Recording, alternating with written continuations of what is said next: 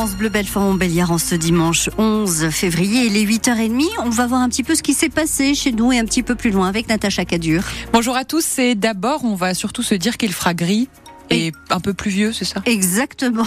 Un peu plus vieux chaque jour, comme nous tous. Météo complète à la fin du journal. 10% des travailleurs ne sont pas déclarés dans notre région. Un constat dressé par l'ADI et l'Association pour le droit à l'initiative économique qui veut les encourager, ces travailleurs, à sortir de l'ombre. Des personnes qui travaillent à la maison pour tester une activité ou parfois en parallèle d'un autre emploi et qui ont peur d'être broyés par la machine administrative selon l'association. Marion Cavial est directrice territoriale de l'ADI en Bourgogne-Franche-Comté.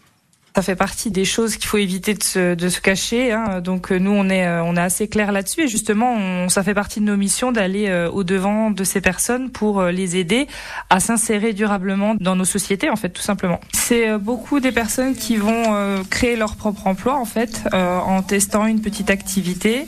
Alors ça peut être une, des petites activités de prestation de services, de commerce en ligne, des activités qui sont souvent tenues par des femmes d'ailleurs, et puis des personnes euh, en majorité entre 30 euh, et 44 ans. Là, c'est ce que relève euh, l'étude. C'est plutôt des petits revenus. Et nous, justement, notre rôle, ça va être de les aider à ne pas craindre l'immatriculation parce que l'étude le prouve. Une fois qu'ils sont immatriculés et accompagnés, leur revenu augmente. Rendez-vous sur le site de l'ADIE, adier.org pour plus d'informations.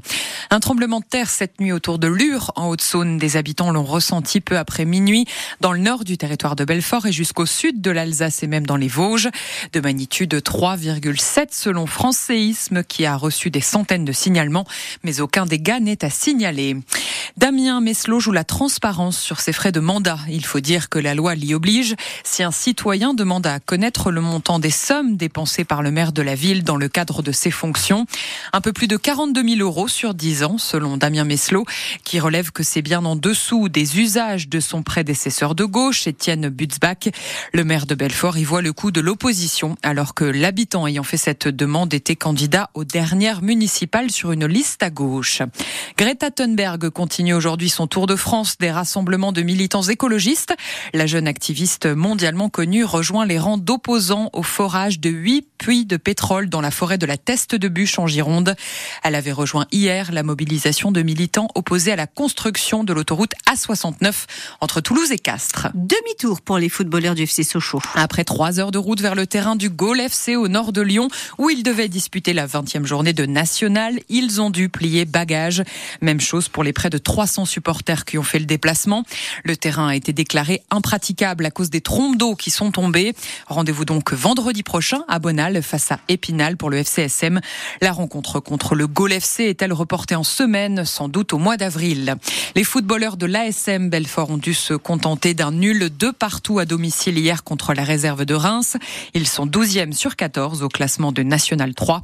Les handballeurs du Bob, en revanche, confirment leur grande forme à la deuxième place de National 1 et ce après leur victoire 35 à 33 hier au phare contre les franciliens de Torcy.